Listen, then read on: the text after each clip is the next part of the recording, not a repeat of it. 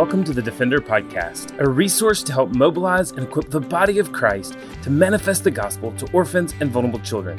This podcast is a ministry of Lifeline Children's Services, and I'm your host, Herbie Newell. Today is April 15th, 2020, and I'm coming to you from Birmingham, Alabama.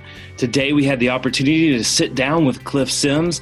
Cliff was able to spend 500 days serving the President of the United States in the White House several years ago. He also wrote a book about it called Team of Vipers, My Extraordinary 500 Days in the White House. What a great time to hear from Cliff as he talks about what could be happening in the highest levels of government during this pandemic, as well as just getting a behind-the-scenes look at life in the White House. Cliff and his wife, Megan, also are in the process of adopting from Colombia, and certainly their adoption has experienced several delays because of COVID-19. And so I'm absolutely sure you're going to enjoy hearing from Cliff Sims as he talks about the White House as well as adoption. But before we hear from Cliff, I want to remind you that our $500 scholarships has been extended all the way through the end of May. We saw so much good work being done and good response to the $500 scholarships that we've been able to extend it because of some gifts from some donors who saw the work that was being done and wanted to extend this deadline. And so if you've thought about international adoption and you want to apply now, there is a $500 scholarship. And Lord willing, we hope to be able to provide more opportunities for help for families as we continue to go through this COVID-19 pandemic. If you're interested in one of these scholarships, you can always apply at lifelinechild.org, or specifically, you can go to lifelinechild.org/scholarship. Again, that's lifelinechild.org/scholarship. Well, it's a great privilege today to have Cliff Sims on the Defender Podcast. And Cliff is a great friend, but also his better half, Megan, is on our team at Lifeline. And so we've just been grateful to be able to do life with this family. Cliff recently wrote a book called Team of Vipers, My 500 Extraordinary Days in the Trump White House.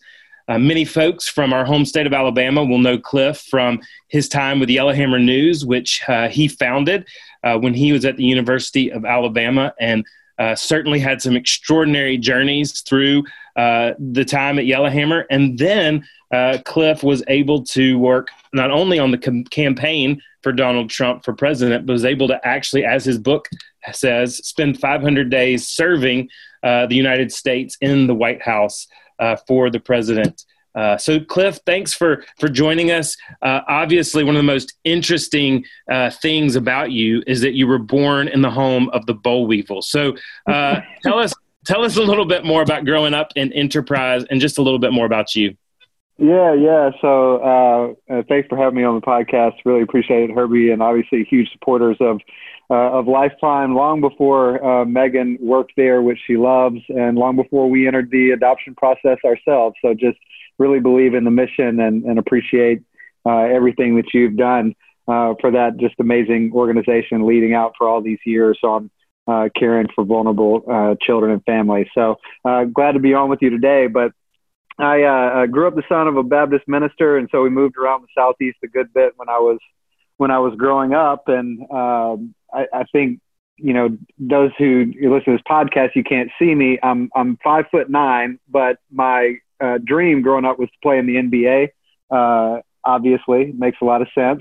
And so when I graduated high school, I did get to go play basketball at Delta State University in the Delta of Mississippi, and got there and honestly just didn't really enjoy it, didn't love it, wanted to transfer to another school. My family was living in Crestview, Florida, in the Panhandle at the time. And, you know, so I decided I wanted to transfer to a junior college and then go back to a four-year school after that. And so visited Enterprise Ozark Community College, now Enterprise State Community College, down there in Enterprise in the Wiregrass, and liked it. A buddy of mine was playing there and decided I wanted to transfer, and actually called my dad to tell him, hey, I'm going to transfer to this tiny town, Enterprise, Alabama, junior college there. And my dad told me, well, that's good because I've been called to be the executive pastor of Hillcrest Baptist Church in Enterprise, Alabama. And so I always look back to that moment because it was a point in my life where, frankly, I was not that concerned with what God's plan for my life was. But even in spite of that, God was ordering my steps even then. I mean, there's really no other way that I and my family would make that decision to move to Enterprise, Alabama, this random tiny town, completely separate from each other, if God wasn't in the middle of that. And so went there to Enterprise and had some success on the basketball court, won a state championship there, and started thinking about what I was going to do next and where I was going to go next, and started looking at different schools. And around that same time, my little brother and his friends started a band to lead worship for kids on Wednesday nights at church, and actually asked me to sing with them because I basically, my only experience was I had sang in church choir growing up. And so I agreed to do that, and, you know, kind of something new, got bit by the music bug. And of course, Herbie, once you start a band, you really have no choice at that point but to drop out of school and tour around the country playing music. And that's what we did. It's insane to think about now, but we ended up having songs on MTV, back when MTV was playing music, and songs on the radio and major motion pictures, and toured all over the country, and did that for several years. But, you know, back in about 2009, just got tired of being on the road several hundred days a year. And Megan and I wanted to get married and looking what I wanted to do next. And a friend of mine, who was actually my Sunday school teacher, had decided to run for the state House of Representatives in Alabama, and asked if I would come back and help him run his campaign. And I'd never done anything in politics before. And so that cycle was a big turning point in Alabama. Republicans took over the legislature for the first time in 136 years. And so through that process, got to know the governor and Speaker of the House. And my Sunday school teacher ended up winning his race, so we were successful there. And really fell in love with politics. And so realized that there was a void in Alabama for a news outlet that had a more conservative editorial perspective, and really just wanted to use the relationships I had built to give a behind the scenes stories of what was really going on in Montgomery. And so launched Yellowhammer as my personal blog to do exactly that, and didn't expect it to be a business. And then it just exploded. And by the time that I sold it to go into the White House, you know, we had several million unique visitors a month and 30 radio stations around the state. And so, yeah, I got to know Jeff Sessions, who was our senator at the time, and he convinced me to take a leave of absence to join the Trump campaign in 2016. And again, didn't know what would happen with that. Certainly, you know, if I'm being honest, probably didn't expect to win. But we did. And I thought I'd come back, even though we were winning. Even though we did win, thought I'd come back and just run Yellowhammer. But the president-elect asked me to come into the White House and be a special assistant to the president and director of White House message strategy, which is essentially communications. So how does the White House and the entire administration communicate about any issue under the sun? And so that's what I did, and did that for a while, left there, and wrote a book about it that spent a few weeks on the New York Times bestseller list. And now I'm back in Birmingham here and running a company called Telegraph Creative, which is a creative services, digital marketing, advertising firm. And so we have about 30 team members, and enjoying being back in Birmingham and having a little bit better quality of life than in D.C., I would say. Yeah, certainly it's a different pace and a different life in Birmingham than it is D.C. But I know, just even from talking to you while you were still working in the White House, that while it certainly is a job that you get up and you do every day, it's a different kind of job, because you're in one of the most important offices, if not the most important office in the entire world. Talk about just the feeling of getting up every day and going to the White House. Yeah, I mean, it's a once-in-a-lifetime opportunity, and I tried to remain cognizant of the fact that I'm only going to get to walk through these gates a certain number of times in my life. And so we lived on the east side of the White House, about a block away. And so every morning I would walk in the east wing, and I would walk down the east colonnade there over the underground bunker that was designed for, you know, basically to withstand a nuclear blast if it had to. And then I would walk past the family theater there, walk into the main, you know, ground floor of the White House and see all the pictures of the first ladies, and walk past the diplomatic reception room there and think about all the people that had, you know, come in there and been received, foreign dignitaries, foreign leaders who had come through there, and, you know, walk past the president's personal elevator, walk out onto the West Colonnade into the Rose Garden there, and just think about the fact that, you know, this is where Truman sat here and thought about, you know, everything that was facing him in World War II and all the decisions that he had to make. And Reagan leaned against this pole right here to take his presidential portrait. And, you know, our first African-American president walked down this exact path every single day to go to work. And then I'd walk through these double doors into the West Wing and turn around a corner, and I could look straight ahead and see into the Oval Office, and look to the right and see my desk.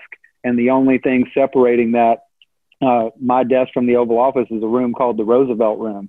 I mean, it's just bizarre to think about that, like a kid from Alabama having an opportunity to work in a place like that. So it's impossible to walk into that place and not feel a little bit overwhelmed by the sense of history and everything that has happened between those walls. And, you know, every decision that makes it to the president's desk is extraordinarily difficult, challenging. And so, you know, every meeting is, you know, if you're meeting with the president, you're at the top of your field, whether you're the CEO of America's largest corporations or you're a leader of a foreign nation or whatever. And so just kind of seeing how people at the peak of their profession talked to each other and negotiated and interacted and ran meetings, and to be able to learn from that, it's an education unlike anything you could ever get in school. Mm. And I know, obviously, you wrote this book, Team of Vipers, and I think for those who haven't read it, the title might be misleading, because really the book was about your time in the White House and was really more about what you learned about yourself and through your own journey in the White House. So what are those things and the biggest lessons and takeaways that you would say, hey, these are life lessons I learned from my 500 days in the White House? Yeah, well, Team of Vipers was, as a title, was a play off of Doris Kearns Goodwin's famous book about the Lincoln administration called Team of Rivals. And basically, Abraham Lincoln, the extraordinary leader that he was, it tells the story of how he was able to pull together this incredible cabinet to come together and really work together, even though that they had been political rivals before then and often disagreed on things. And so in the Trump White House, that was often not the case. You did have a lot of people who came from different backgrounds and were rivals before we all got there. But one of the things that happened very quickly is we were consumed by this kind of infighting that just never seemed to stop. And, you know, I was a part of that. So one of the things I wanted to do in the book was, if I'm going to tell the story of what it's really like to work in this place, then I'm going to have to be willing to not be the hero of this story, but be honest about my shortcomings and the things that I wish that I had done different. And so, you know, there are so many lessons that I could point to, but there are a couple that really stick out. One, when I left there, I realized that the place where work fit in my life was not right. That it had become all consuming. And I did some research as I was writing the book, and one of the interesting things that I found was there was a book by a woman who had been a hospice nurse and cared for people basically on their deathbed, and it was all about the lessons that she learned from watching that play out. And one of the things she found was that no one on their deathbed said that I wish that I could have spent a little bit more time at work, that all of them basically regretted not spending more time with their family and with their kids. And so it really resonated with me that, you know, God created work, and he has it plays a significant role in what his plan is for each of our lives. but it should not be all consuming. It's not the top priority. And so I think that was one thing, is just kind of making sure in my life going forward that work was put in its appropriate place and priority in my life. But I think bigger than that is my greatest regret for my time in the White House was that I was not always a picture of my faith. And as we were, I was working in a very difficult work environment, and allowed myself to be consumed by that and take on this kind of ends justifies the means mentality when it came to the internal rivalries and doing whatever it took to make sure to maintain my proximity to power and make sure no one's going to take my position, and the things that I did to advance selfish causes in there, I regret those things.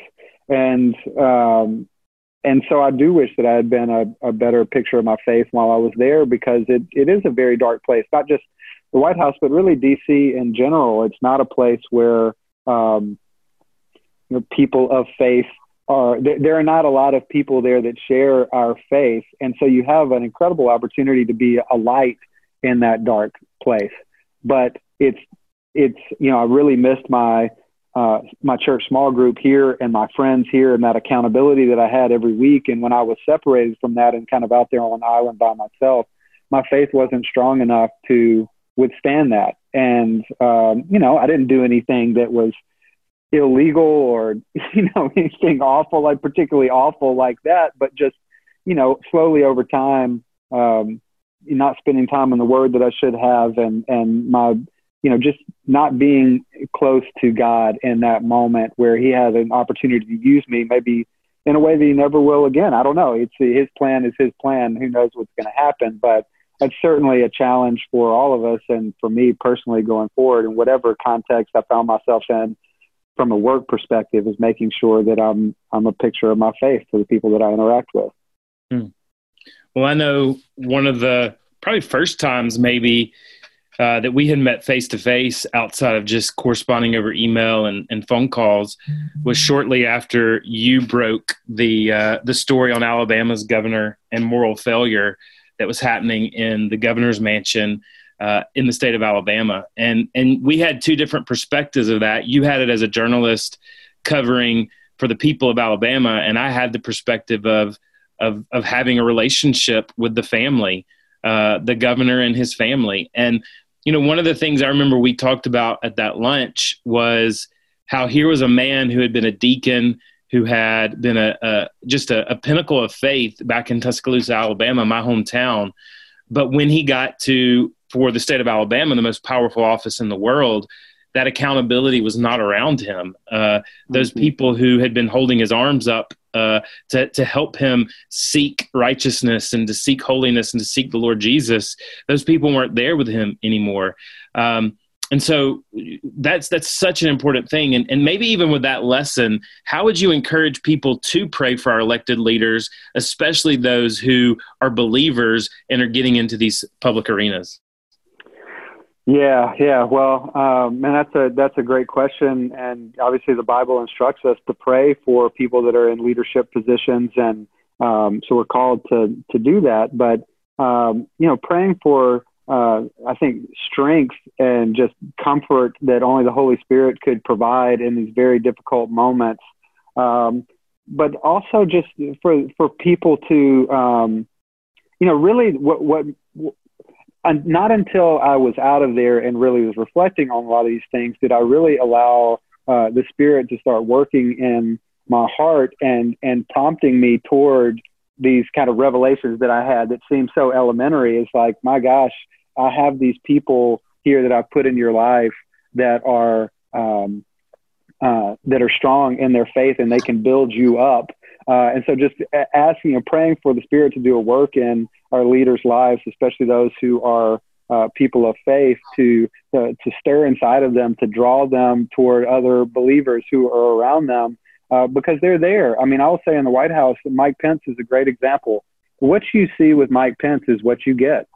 I mean, that he is I saw him in there with the Bible on his lap and doing quiet time and is serious about his faith. Like, there are other believers in the White House, but I was so blinded by what I was doing, I wasn't even allowing the Spirit to work in me in that way to draw me toward those other believers there, because I was so consumed by what I was in the middle of. So I think that that's one thing that's very important.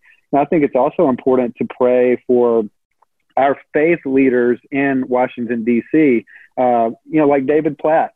You know, God has led David there to the D.C. area, and every Sunday morning in his church, his church is just a few miles away from the CIA. There are dozens of elected leaders, government leaders from the intelligence community, the defense community, at the staff level, U.S. senators. The vice president comes on a fairly regular basis there to McLean. The president himself has come to McLean at one point on that Sunday where David famously or infamously, depending on your perspective, prayed for the president on the stage there. So I think those people that God has led to in the ministry there to the D.C. area have a unique audience because of who their congregations are made up of. So I think spending time praying for them, that they would be bold, because we saw what happened with David. And those of us who know David personally know his heart and think that so much of the controversy surrounding that is ridiculous, but it takes a lot of courage and a lot of wisdom to be able to lead a congregation and speak and hold true to the gospel in that context with the people that you're talking to there. And so they even have unique challenges. So spending time not just praying for our leaders in government, but also our faith leaders who've been called to that area, I think is something that's really, really important. Amen.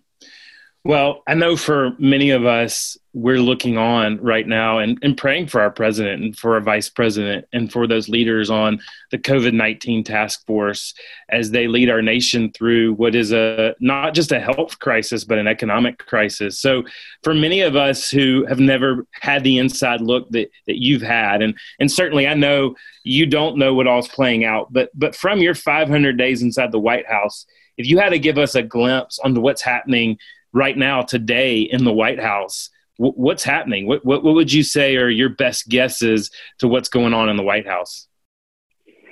Yeah, so anytime that there is a crisis like this, I think that people who are outside have never seen it the way it is internally, that you assume that people in there have access to some insight or information that the average person does not.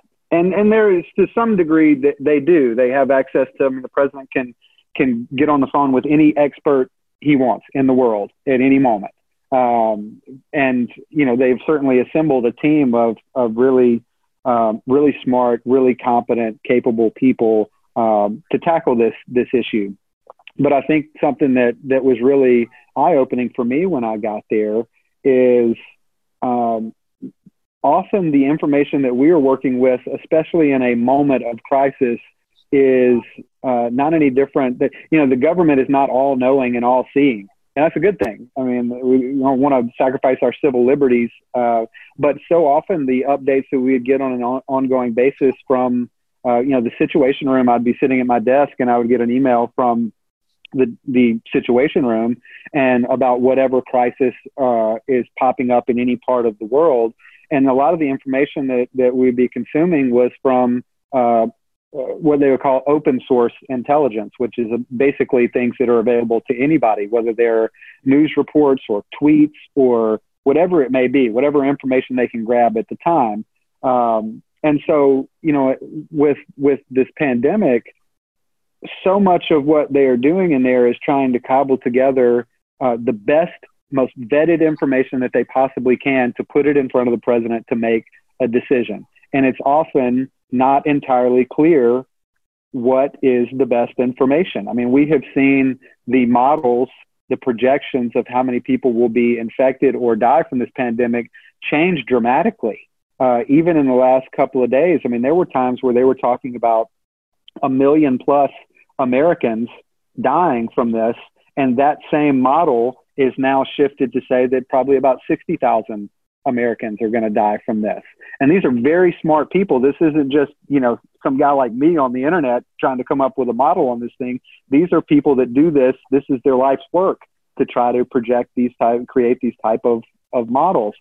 So I say all that to say you're spending a lot of time there in the White House trying to sift through information and package it up in a way in which the president can hear arguments on multiple sides of an issue. And so on this one, I think the main tension is between the health impact of this and the economic impact of this. And so the president is looking at health data, which is, you know, how stretched our health systems right now. How many people have we confirmed to be infected? How many people have died from this? How is the curve that they keep talking about, trying to flatten the curve? Have we flattened the curve? What's it looking like? And the modeling projections that go along with this. And on the other side, he's hearing from his economic advisors saying, this is the cost in jobs and GDP and the stock market and wages and you name it, every day that goes by that the economy is not coming back online. And so that's a very tough needle to thread between those two. And you've heard the president say several times, you know, the solution or the cure cannot be worse than the problem or the disease. And what he's saying is there are real impacts on people's lives from the economic side of this, including people will die because if they do not have money, access to food and shelter and resources and things like that. So there's this is just one example of how complex and difficult the problems the president faces are. And so at the White House at the staff level, you're trying to give him the best information you can to make those decisions. Mm. Well, that's great. And I think that gives us a perspective, but also so many ways that we can be praying for those leaders, because certainly those are ginormous decisions, but we also have hope as believers, knowing that the word tells us that the heart of the king, the heart of the ruler, is like a stream of water in the hand of our God. So, you know, just continuing a bit with your story, Cliff, you know, you spent those 500 days and now, as you said, you're back in Birmingham. I know you love what you're doing at Telegraph Creative. You're the CEO, and it's a digital marketing agency. In ways, it's somewhat back to the future with what you did at Yellowhammer from a creative standpoint. But what was it initially like returning to the business world in Birmingham, Alabama, after having the access to the White House that you had for so many days? Well, it's hard, to be honest. I mean, it is tough not to get addicted to that adrenaline rush you feel when every piece of work you touches plays out on national TV and for the world to see. And so it's hard to come back and find purpose in what at first blush can feel like, quote unquote, not as important of work. And I think that the thing that I really have learned through that is as believers, our the purpose for our existence is to know God and to make God known in whatever context that we are in, not whatever it is that we just happen to be doing for a vocation. And that if we're trying to find fulfillment in anything, whether it's our work or anything else outside of, being fulfilled by our relationship with Christ, we're never going to be fulfilled. And so walking into work every day with that perspective, it doesn't matter if you're working at the White House or where or anywhere else, that mission, that's the most important mission in the world. And so, that's what I've tried to bring with me to my new job, and investing in the people that are around me. And I've found great fulfillment in, the fact that about 30 people rely on me to be able to provide for their family. And that is a weighty responsibility, and something that I've really, I love the fact that some of my employees have been able to buy their first house because of the job that I was able to create for them. And so being able to pour into these people that I get to be around every day at work that has been really fulfilling. And so while I do still have a little bit of FOMO when I look on the TV and see some of the things that are happening and think about, oh, what would I be doing in that moment? I don't feel the sense of separation and just, I don't know, almost sadness perhaps that I first felt when I left the White House. I don't really have that feeling anymore. And so now, and we teased it at the beginning, you and Megan are in the process of adopting from Colombia. And for your family specifically, you know, this pandemic of COVID-19 that we're going through literally will delay the time that you get to go bring your son home. So talk to us a little bit about what led you both to adopt and what that process has been like, especially right now, knowing that there's some uncertainty as to when you could travel. Yeah, so I think I would put adoption really in the same camp that I used to would have put missions. And this is what I mean by that. When I was growing up, the missionary would come to my church once a year and do a slide presentation, and everyone would say, man, isn't this great? Thank God that he called this fella to go to some dark corner of the earth. Now, he didn't call me to do that. But thank God he called him to do that. And you know what? I'm going to give him a little money to help him out, and that's going to be great. And then, you know, honestly, come to Church of Brook Hills here in Birmingham, and, you know, missions is such a part of the DNA of the church there, and start going on short-term trips around the world and getting more involved and realizing that, you know, that we're all called basically to live life on mission. And it totally changed my perspective. I would say the same thing about adoption, that adoption is one of those things that felt insurmountable, that I can't imagine doing that. And again, thank God that God has called somebody to do that, but I don't feel like he's called me to do that. Until I get around these adoptive families in Birmingham and realize that they're normal people, and, you know, they have struggles and challenges, and they overcome them. And, you know, it's not easy, but it becomes more accessible when you're around people who have done it, in the same way that mission suddenly becomes more accessible when you see people who are actually living their life on missions. And so I think that was really a big moment for us. It was just being around people who had adopted and realizing that they're normal.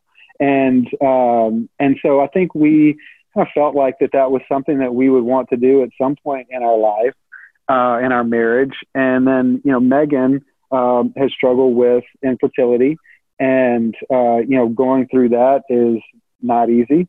And so I think through that process, really God revealed his plan to us, and helped us come to this realization that adoption is not second best. It's not what you do because you couldn't have a biological child. And so that was something that I think was kind of a next step for us, and happened when Megan went on a trip to Africa and worked in an orphanage there. And I think if we're being extremely honest, there's always that question in the back of your mind: will I love my adoptive child the way that I would love my biological child? And God used that trip to, I think, really break Megan's heart and bring her to a realization that, yes, absolutely, I will love my adoptive child exactly how I would love my biological child. And so it's been a journey for us through all of those things that led us ultimately to decide that we wanted to enter into the adoption process. And we're adopting from Colombia, and have now gotten to the point where we were very, very close to having our match kind of finalized, and we would be traveling down to pick up our little guy. And then the coronavirus hit, and so we're kind of on pause. And, you know, I think the big takeaway from all of this is that God's timing is perfect through it all. You know, God knew the journey that we were going to go on long before we were in the middle of it. And so all of those little things that I just walked through about how he changed our hearts through this process have brought us to the point now where as much as we are ready to have that baby in our arms, that we trust that God has a plan for this, And so if that means we got to wait a couple extra months to go down there or whatever it is, we know that God's in control of this journey. Amen.